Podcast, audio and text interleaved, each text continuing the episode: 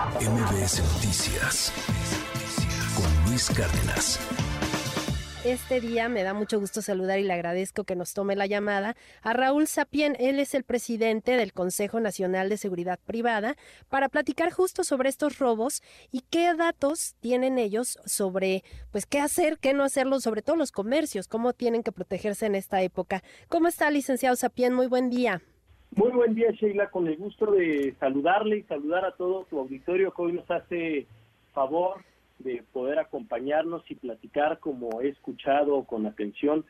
Hay tres fechas emblemáticas que incrementan desafortunadamente la comisión del delito de robo, comúnmente se le conoce como robo hormiga, o lo que acabas de manifestarnos, el tema relacionado con actividades de farderismo. Son bandas dedicadas a ingresar a boutiques, a diferentes tiendas, para robar desde prendas de vestir, sobre todo, robar también artículos de consumo, cigarrillos, vinos, etcétera.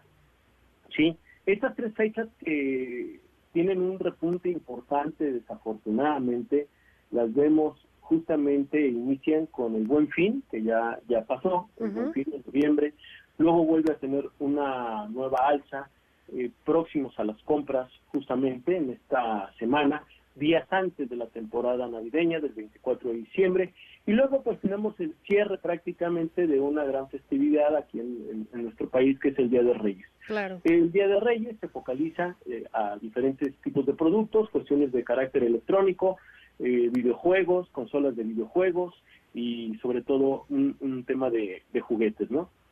Es lo que tenemos. El robo hormiga, déjame decirte, que fue el delito número 3 más frecuente en los sectores tanto de la industria y del comercio, solamente por debajo de la extorsión, desafortunadamente, y el robo de mercancía. Las entidades que presentan el mayor número de este delito, desafortunadamente, son Aguascalientes, Chihuahua, Morelos, Veracruz, Jalisco y la Ciudad de México. Ok, y por ejemplo, hablando de productos, porque ya mañana estamos ya por festejar ya la Nochebuena, seguramente muchos de nuestros amigos del auditorio ya hicieron sus compras, otros están justo en eso, van en camino a, pero en cuestión de productos, ¿qué es lo que más, con mayor frecuencia se roban?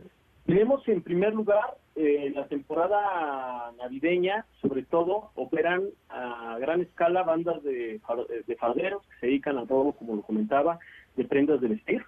Normalmente esto sucede a la apertura, cuando acaba de abrir la tienda, la boutique, o minutos antes del cierre. ¿Por qué obedece y es un fenómeno que se caracteriza?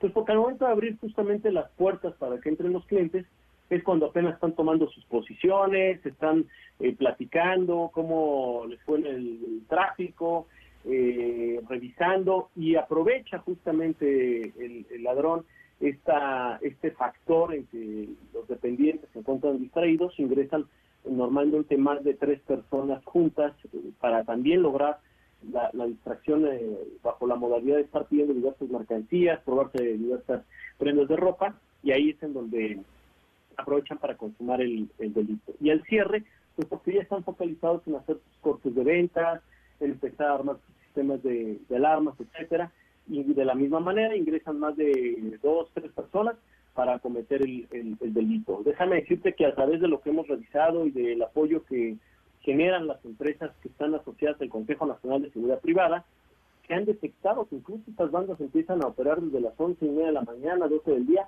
hasta las 7, 8 de la noche en diversos puntos de la ciudad, en diversos puntos de algunos otros estados de la República, pero van focalizados muchos de ellos incluso sobre apoderarse de mercancías incluso de la misma marca.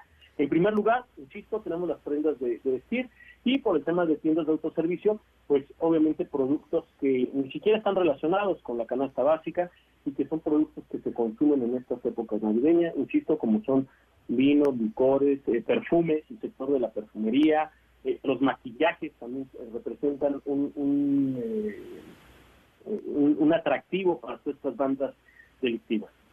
Y, por ejemplo, hemos detectado como consumidores, sin duda todos, que cada vez hay más medidas de seguridad que implementan los comerciantes en pequeño y en grande sobre los productos. Por ejemplo, estos imanes que se les colocan a las prendas de vestir para pues que suene una alarma al momento de sacar la prenda en caso de que pues no se haya apagado, que no le hayan quitado esta alarma. ¿Este tipo de medidas han ayudado a reducir el número de robos o realmente no se ha visto una mejoría? Sí han ayudado a disminuir los robos, el robo hormiga. Esto va focalizado principalmente y el sector por sector, el sector más afectado, Sheila, déjame decirte que en temas de robo hormiga es el sector del comercio y la industria. Y por tamaño, desafortunadamente, la pequeña industria, la pequeña empresa es la más afectada.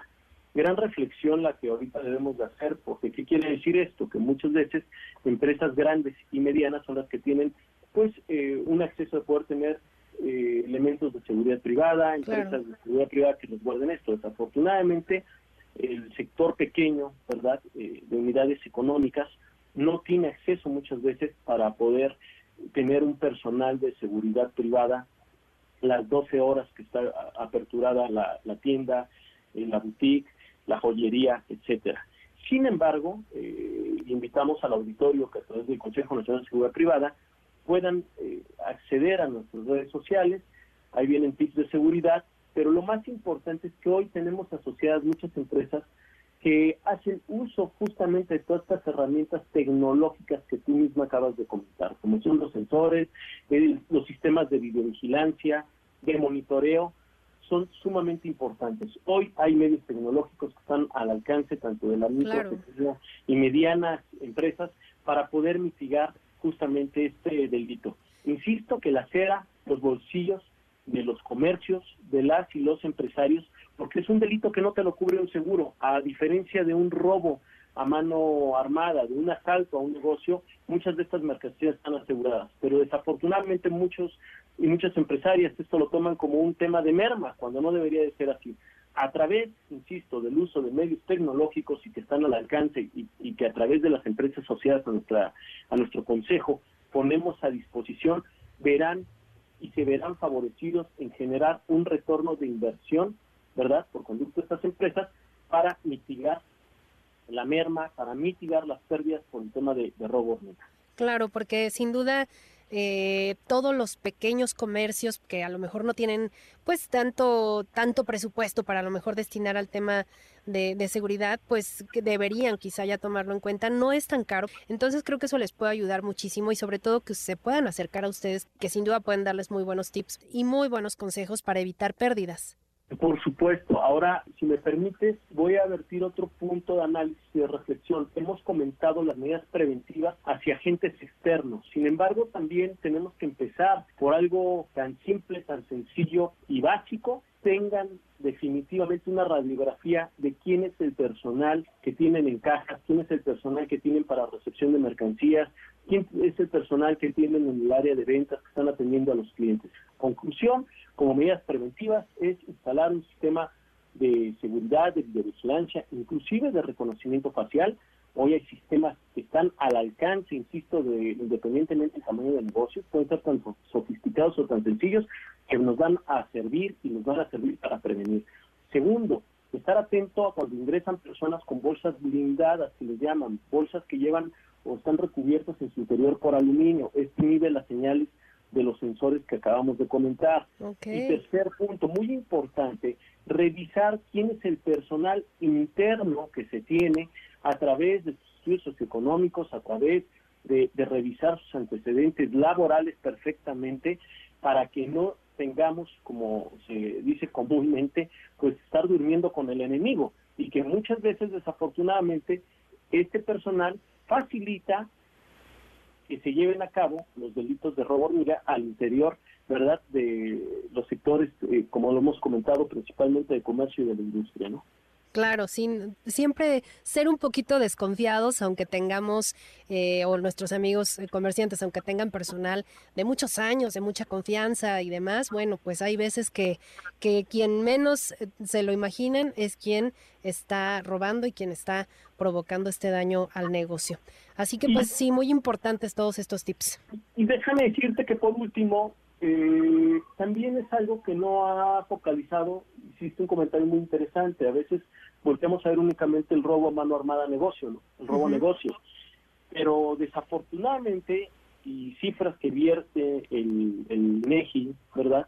Si comparamos las cifras del 2019 versus 2021, tuvo un incremento considerable. En el 2019 las afectaciones fueron por más de 11 millones de pesos contra el 2021, que las afectaciones única y exclusivamente por robo hormiga superaron más de los 16 millones y medio de pesos. No, pues muchísimo.